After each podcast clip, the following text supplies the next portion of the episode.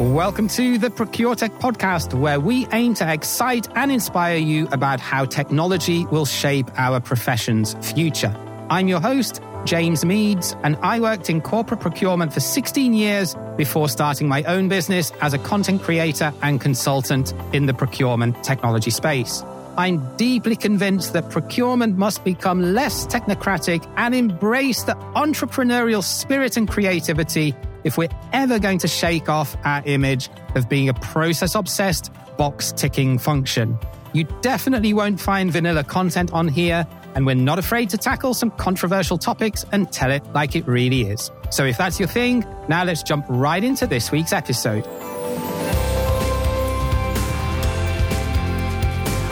Yes, hello, and a very warm welcome to another episode of the ProcureTech podcast. We are the official podcast of procurementsoftware.site, the only website where you can look, search, filter on over 320 software solutions in less time than it takes to boil an egg all absolutely free of charge.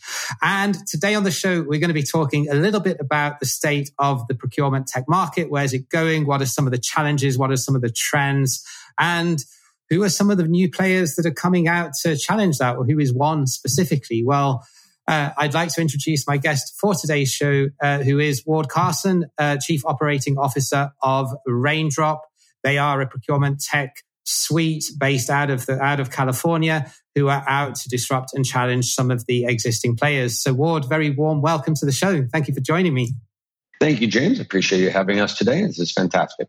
So Raindrop have been around for a while, but are really starting to see some growth now. And we find ourselves in a pretty challenging market in terms of the economic situation and obviously some of the challenges around funding, especially. And this obviously is going to uh, affect the procurement tech market as well. And you know, we've seen probably one of the biggest shocks that none of us really expected last December when uh, Coupa, one of the biggest players in the industry, were, were acquired by Thoma Bravo. And, you know, it's logical to suggest that there will probably be more acquisitions or more mergers uh, coming down the road. So I think that would be a good place to pick it up, really, just to set the scene. If maybe just take a really quick few seconds to introduce where Raindrop sits. And we'll dig into that a little bit later as well. And what you really see from what's happened to Coupa and, and where you think it's going to propel us going forward. Yeah, that's a great question. Good way to start. Uh, I would say that first off, uh, one change I would make: uh, Raindrop has been around at least as, uh, as of this recording for just about four years at this point in time. But it's probably more important to state that we actually come from a procurement practitioner and procurement leadership space for the past 30 years, at least in this guy's life. That's uh, all he's ever done for his career. Uh, and so it really comes from as a practitioner, uh, understanding the space, knowing the players, having used pretty much most of the technologies, let's call it legacy technologies out there. And then where we saw perhaps gaps and said, you know, let's put our money where our mouth is, literally in this particular case, and uh, try to go solve uh, the procure tech environment on the uh, full P2P uh, enterprise spend management suite. So that's what we decided to do. That's the the, the perspective we came from. Everyone comes from their own space. I know there is a lot of providers out there who are engineers trying to find a, a problem to solve, create some software, and go sell it. Um, I think that the industry in general, people will start seeing these companies if they are in fact either bootstrapped or or fully leveraged by VC. Um, there might be some challenges and headwinds for those organizations. Our main providers that we uh, compete against are going to be companies that are in the more legacy space. So those organizations that you might have seen as the you know 20 to 30 year old providers in our organ in our industry. Not so much perhaps some of the startups that are more point solution based. So yeah, I do think that it's going to be an interesting series of time. As of the moment of us uh, doing this uh, podcast here today, uh, the announcement just came out a day or two ago about the UBS and Credit Suisse takeover. We had the Silicon Valley Bank two weeks ago, two and a half weeks ago. So this is all relatively new. I think that there will probably be history books written and college uh, theses written in five years from now about exactly what happened and shook out, and we'll have felt the effects. But this is pretty new. So I, I, I think that those organizations that are on the bubble or perhaps a little bit struggling either may get acquired and consumed Uh, that certainly is uh, what you just were referring to in one case with Coupa, although I think they'll be just fine. Thank you. And then, you know, uh, I think this industry is going to be changing to pretty some degree in the next several years. That's for sure. I think, and considering you have organizations that are uh, growing in terms of, hey, I there's money that's coming into this entire space, and we could talk about further about what the entire P2P space is and uh, how that compares to perhaps the other side of the desk, like investments that customers are making on the CRM side, uh, and then what's happening in that industry. So there are certainly comparisons and parallels to draw. And CRM is an interesting one. I'm glad I'm glad you touched on that because pretty much every organization, you know, even relatively small startups, they they all have a CRM system.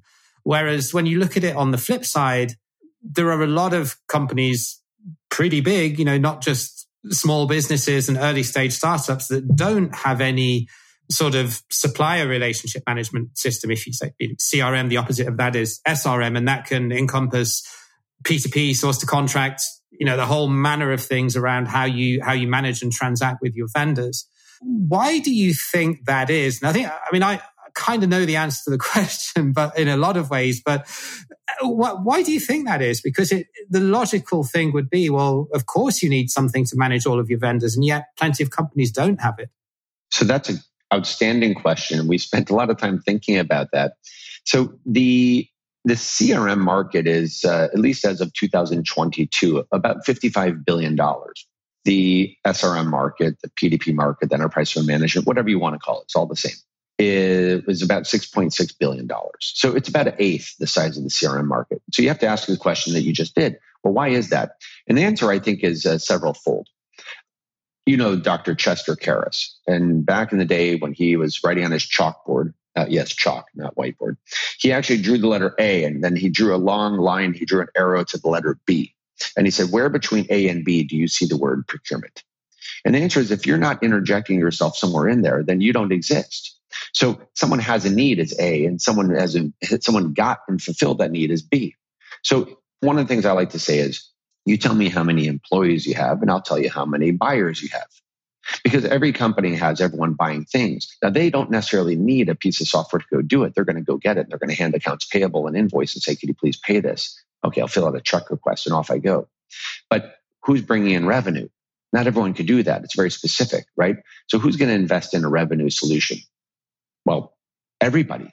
Like you said, even up to small startups are going to go buy CRM solutions. And I don't care if it's Salesforce or Zoho or Sugar or Dynamics or there's over 40 different uh, CRM providers out there, and they're probably all good.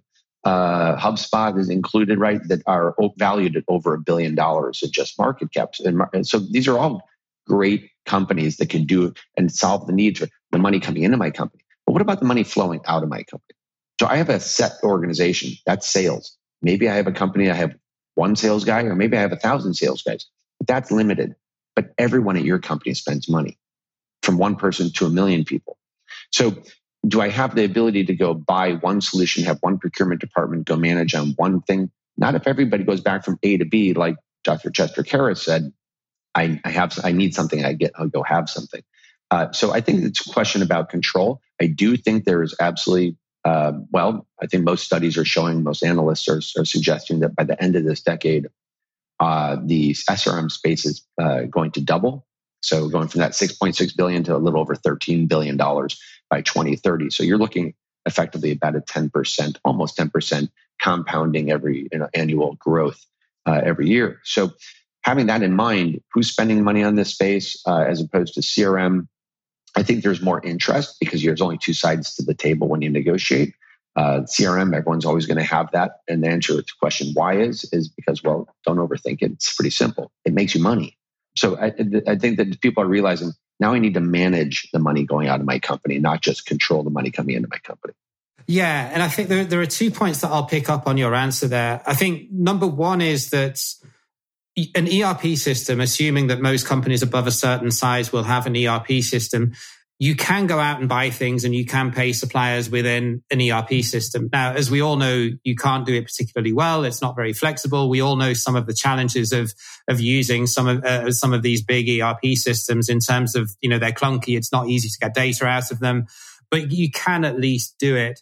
Could it be then potentially an argument going back to the point around funding and the market getting tougher that do you see perhaps some of the ERPs maybe acquiring some of what I call best of breed solutions, what you call point based solutions to, to maybe complement their core offering? Do you think that's a way that the market could potentially go?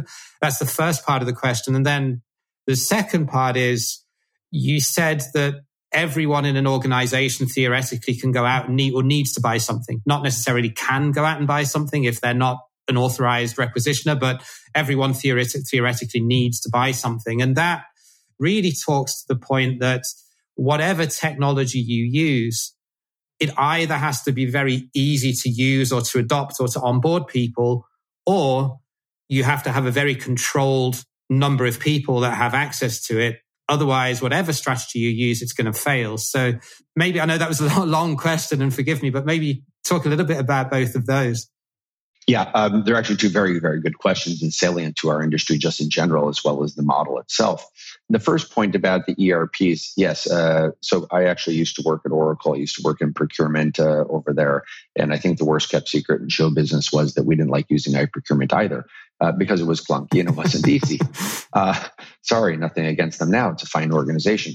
But um, I absolutely believe that there will be consolidation through those organizations acquiring uh, companies that have easier to use and growth based uh, SRM, P2P, enterprise fund management, whatever you'd like to call it. It's all the same. Uh, solution. So yes, I do absolutely believe that there's going to be consolidation in the space. I absolutely believe that um, some of your more traditional ERP providers are going to go out and acquire solutions as opposed to developing it. You do look, of course, at the most famously at uh, SAP obviously acquired a company Ariba. many, many, many years ago, right? Many years ago. And that started what I thought would be a trend and maybe didn't necessarily turn out to be the case. But I do believe that that is going to happen uh, probably in the next several years. Uh, you'll see, uh, you know, the more traditional uh, ERP players looking to go acquire and build out that part of the business. Why didn't that happen? Sorry, because it, you're right. It, it, it, was the logical next step, wasn't it? When SAP acquired Ariba, then okay, why didn't why didn't Oracle or why didn't Microsoft go out and do the same thing? Yeah, that's a that's one thing I always kind of wondered about. And I'll tell you, when we were at Oracle and we bought uh, we bought Sun, we bought Siebel, we bought uh, PeopleSoft and JD Edwards, and I think the focus kind of shifted onto I need to go and consolidate the ERP environment. But then when they did buy Siebel, and, and subsequently, I don't know they did too much with it. Uh, that was an interesting time because I thought you would start seeing some of that consolidation of just industry, whether you're sitting on the sales side or the buy side of the table, the software to go and, and run that uh, part of the world. I also think that at some point in time, I live in San Francisco, uh, so there's a very, very large software company that built a building here. And I thought that they were just focused on the CRM side. They might also go and acquire something, if not necessarily build it, to go get into the other side of the table. Um, but I haven't seen that yet. So it, it's a bit of a head scratcher out there. I'm not entirely sure I I uh, understand the thinking. I, I, would think that somebody would want to offer both sides of the table and have a complete view because the analytics would be incredible. The insights would be fantastic. So that's said. Now, the other re- question you asked, the second question is uh, ease of use. And I think ease of use is a critical component. Let's go to the aforementioned comment about uh, legacy providers. And, and you could look at from you know, magic quadrant uh, leaders, if you want to use that term loosely, uh, which I never you know, never heard anybody scream, "Gee, I can't wait to use 35 year old software." But that is uh, that is the state that is the state of the world. Whether we like it's not like whiskey, is it? It doesn't get better with age. well, one of the things I like to say is, you know, would you buy a 35 year old car if there was sitting with a new Tesla next to it? Probably not. If the Tesla cost half as much and it didn't require a mechanic full time to keep it up and running, uh, like like some of the other solutions out there. Okay, I won't take uh, shots at uh, the industry, but uh, I will say this: I think that if you have a easy to use solution, what's really important about that ease of use is not that it's just, you know, look, my kids can figure out how to use our software, for example. That that's great. But what it really talks about is it increases stakeholder adoption. And I think in some of the legacy tech, uh, stakeholder adoption suffers. Uh, and I'm talking about from the supplier onboarding experience to the internal customer consumer? How do I go and buy a widget today experience? And it goes on and on from there. How do I do contracting? How do I do my supplier management? Could I do a DEI? Could I see everything in a single pane of glass? I think those are the standard logical questions people would want to ask. And you want to make it easy to consume. And if it's easy, then I'm going to be engaged. I'm going to be involved. And what does that really mean? That turns out to being addressable spend. And for this procurement guy, the thing that I always wanted is I want addressable spend. I want to have visibility. So if we're involved, it means we're adding value and creating a better, more efficient organization in general. And that's benefit net net to the company.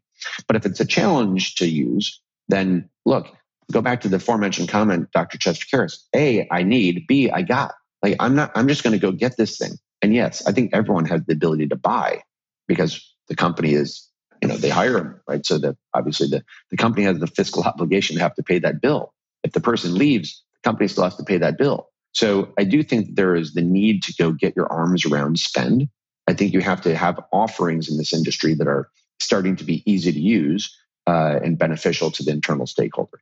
So yeah, I, I, it, it's going to be interesting. A, I do think there will be consolidation. I absolutely think ERP uh, big providers are going to get into the space a little bit more uh, fervently over the next couple years, and uh, I think that the ones that are going to win are going to be those that are easy to use, uh, have a nice UI UX uh, for the user experience, and um, are, to be honest with you, probably quick to deploy. Right. So let's get out of the business of having to make. It's a massive one, isn't it? Ease of, especially now with ROI, with companies looking very carefully at what they invest in from a software perspective. They, nobody's got two years to see a return on investment these days, do they? I mean, especially even when you look at capex, typically a CFO will typically want to see payback in, in a couple of years, and unless it's you know real big capital investment that's perhaps somehow ingrained with ESG objectives, where they where where, where they have a, a wider, more ideolo- ideological reason to do it. We were just talking to a company actually that is in the logistics business. One of the uh, let's call them politely legacy providers in our industry that just was acquired by a PE firm about uh, half a year ago is the provider of choice at this logistics company to do their SRM for them, and they're still deploying them. When they acquired the software originally in 2021, so it's been over two years. Now, conversation I was just having last night itself was how much do you think they've actually spent in capex, right, for deployment, right, all SI work? How much do you think they've spent so far trying to get this right? And my guess is, you know, you're talking, you know, in the millions. And if that's the case, I think that that capex hit CFOs are going to start balking at that. I, I think there's going to be a hesitancy to want to get into. You know what? The legacy tech is it was it was largely in some cases uh, perpetual based on-prem software that, uh, if I could use the term, trying to SaaSify it now. It's hard to because that uh, you know the, the, the technical debt, the technical concrete, whatever term you want to use, I think is proving to be challenging to say. It costs a lot of money to get that up and running uh, and maintain it as opposed to some of the newer solutions out there. And yes, shameless plug, Raindrop is one of them. Uh, that could be up and you know fully deployed, and, and we we measure ourselves in you know days, maybe weeks, certainly not months or years. Yeah, I like to compare it a little bit. I mean, I come from my procurement history was always in manufacturing businesses, and and I've done some direct spend in the past. I kind of like to compare it a little bit to everyone that rushed out in the early 2000s to go and to go and buy component parts from China in the automotive industry that yes there was a there was a cost saving and an ROI on paper that was months but then the costs that everyone paid supplementary to that for supplier quality engineers and for air freight when they didn't deliver anything on time it's a little bit similar to consultancy and maintenance costs on on legacy procurement tech isn't it? That you do need an army of consultants to implement a lot of these a lot of the time. It's, um, yes, it will get better over time as they start to streamline and perhaps look at a more modular approach to how they sell it. But to do a full source to pay implementation on some of the legacy providers, that's why these big consultancies love to plug them so much, isn't it? Because they know they earn they earn quite a lot of money off the back of it. Whereas if they're agents or partners of someone like a, a Raindrop or a best of breed solution that, that you can implement in days and weeks and or, or even months, worst case, not years, then you know they're not going to earn as much on consultancy. I, I know I know it's a little bit cynical view of the world that I take, but it, it is a factor. There is one key piece you have to think about, and I'll go back to this logistics company I was just mentioning. They still are trying to deploy uh, this uh, solution after two years. You have to think about the political capital of any CPO, head of procurement, head of manufacturing procurement, whatever you want to call that title, that specific role, they've worked their entire career to become a head of procurement, man or woman, whoever it happens to be, right? No one's going to go and take and say, I'm going to go take all of my political capital, throw it at a new provider, try to solve this for me quickly at a fraction of the cost that's easier to use, where I'm going to get more, you know, buy-in from my stakeholder community, including suppliers because I can't afford to go and put out that risk that uh, my CFO is going to say, "What are you thinking?" We just invested millions and millions of dollars deploying a hold software uh, for our own custom needs. Uh, so we have no choice but to go suffer through the next five year depreciation cycle of that. So I think there is a little bit of reality to that as well. But again, right there's a there's a hat for every head, and there's you know there's millions of them out there, and I think there's or those organizations that are going to be more nimble. Some procurement leaders or finance leaders are going to be quicker to move. Some legal leaders who are going to say, you know what, I'm willing to go take my CLM requirements and uh, uh, I'm gonna I can partner with procurement, and I, they have they need an e-sourcing requirement and and a contract uh, uh, solution as well, and a supplier management. Let's go take that. I want to get something light, quick to deploy, modern software that the people are going to enjoy using. Uh, I think that's the direction of the world. I, I don't think that these big heavy deployments uh, is really the way that we're going to be going.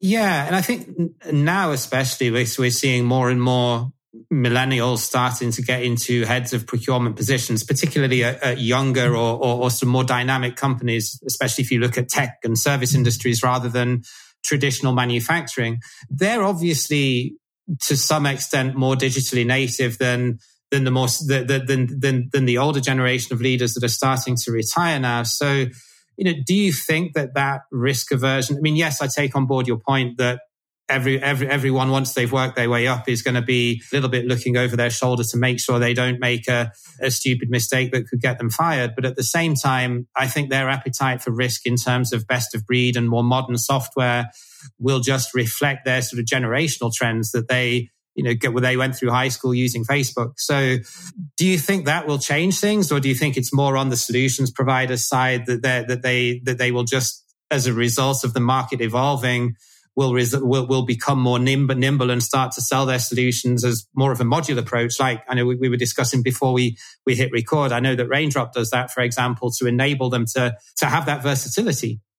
Yeah, that's a great question. I don't know that the legacy industry is going to be able to break apart uh, different modules easily and say, look, if you just need a sourcing solution, that's great. Like, uh, uh, and, and again, I don't want a shameless plug here. I don't think that's the intent of this, but you know, if you somebody just if a client said, look, I just want a to buy a, a sourcing module, great. Raindrop could just sell you a sourcing module. We could have you up and running, and you know, let's get it ready in a week. That's wonderful. We could do that. I don't know that legacy tech is going to be able to historically move and pivot that quickly. Now, if they could modularize the environment, that's fine. We certainly don't want to be in the business, at least at our company, of trying to make all the large SI practices, uh, you know, millionaire uh, businesses, right? That that's not our number one goal. I, I, as a procurement practitioner myself, for as long as I've done this, I never understood hiring these and creating capex engagements on these big uh, uh consultant firms uh, that would be okay. I have a 1x, 2x, 3x the cost of my annual license fee just for the deployment cost. And uh, that's going to take me six months, 12 months. My ROI all of a sudden is, you know, out the window. And maybe if I did a 36 month deal, I use the license on day one, but I'm not actually getting access to using it in a useful manner in any way, shape, or form until month number 13 because they've been building for that long it's kind of like getting a car in 36 months for leasing it, but actually only getting able to use it in month number 13 through 36. And of course, the sales rep's going to call you at month number 24 and say, Hey, gee, can we get an early renewal this year? So you really just got 12 months of using this thing. And you say, Well, what kind of model is that? So the procurement cynic in me, and I've certainly done this for many years, said, Okay, let's not do that. Let, let's change that paradigm. If I get something for 36 months, I would like to use it for as much as possible. And I think that's the shift that people are going to look to and say, that's really attractive, right? Again, lower cost, easier to use, and, and, and quick to deploy. I think there's three powerful legs uh, that this those more certainly more digitally native you're saying the millennials are now starting to take over some of those leadership positions which is an inference that you say I think I'm getting old, but that's okay. Uh, I'm not one either. Just just just fall short of that border, but but uh, yeah, no, it, it I, I, think we uh, I think we'll start seeing those folks who are coming into those roles. They're going to say, yeah, I'm more comfortable with some of those other solutions, and we're I think we're at that inflection point. We're probably past it at this point where people are saying, yeah, I'm, I'm absolutely open to, and you're seeing a lot of those new uh, technology companies, maybe from point solutions, and that's fine, uh, to full suite providers, uh, certainly like Raindrop. So you've already picked three three things out there. Is there is there anything else that you would advise a center of excellence manager or a or, or a an IT procurement manager to to pick out in terms of what should they ask of a startup's leadership team when they're doing their due diligence? You know, what should they be looking out for if they're looking at sourcing procurement tech in, in terms of the people that are within the organization? I think they need to know that it's going to be there. I think they need to know that these people have a history and they have a what's the word I'm thinking of? That they know that this organization is built on uh, quality, that they have a good team. Uh, and you know, everyone can use all the standard tools from LinkedIn to uh, uh, you know, Crunchbase and those things to learn more about these companies. That's perfectly fine.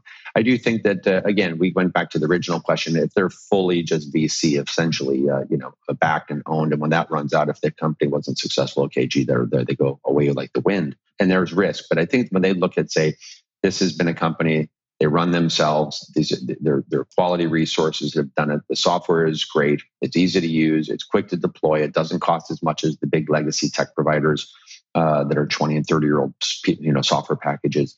And I think that that's going to be the sector of the industry that people are going to focus in on and say, I really like that. I think that's where we'll start to see investment. So I'm conscious of the time, and uh, just to wrap this up, then, if anyone would like to learn more about Raindrop or to connect with you and learn more about what you do, perhaps see a demo, uh, where would be the best place to reach out? Yeah, absolutely. Uh, raindrop.com is a great website to go check out. Uh, they certainly could reach Ward at raindrop.com. Uh, so, uh, you know, shamelessly reach out. You can reach out to contact at raindrop.com. You certainly could do we have our LinkedIn page. You can connect with us there and chat with us there. Uh, and we're all open, right? So we're not a huge, huge company that's going to have 600 people. I don't know who to reach out to. Let me just try to reach out and find a sales guy. We're all engaged. Uh, it's it's a great company to be. I'll put it this way. Here's my shameless plug.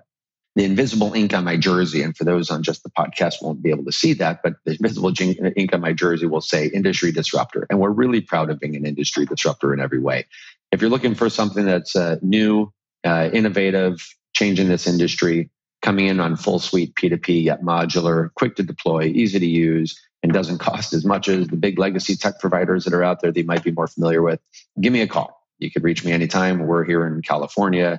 We have uh, resources uh, that will be happy to show you more. And in terms of business size, if someone's listening to this and thinking, yes, you know, I, I, can't afford one of the legacy suites because I'm just priced out of the market. Well, what typically sort of what, what sort of spend under management or size of business would they need to be to see to, to be able to see ROI and have this as a realistic uh, proposition? We have clients who spend only $20 million a year. We have clients who spend $2 billion a year and everything in between. Some of our clients are up to 55,000 headcount. Some of our clients are up to 50, um, maybe 500 headcount.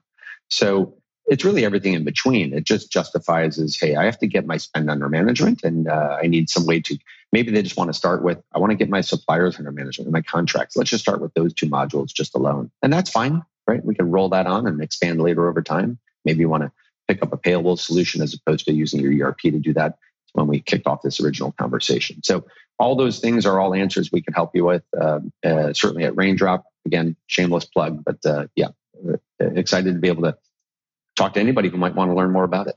Ward, thank you very much for joining. It's always a pleasure catching up with you, and we always have some great kind of conversations whenever we touch base. So glad to get this one actually recorded for posterity. So yeah, for anyone that may be interested, we will link all of that in the show notes below as well. And you can also reach out to me, James at procurementsoftware.site, and I'll put you in touch with Ward and his team as well. Thank you, Ward. Enjoy the rest of your day. Take care. And uh, yeah, looking forward to catch up again soon. Cheers. Thanks so much. Appreciate the time. It was great talking to you, James.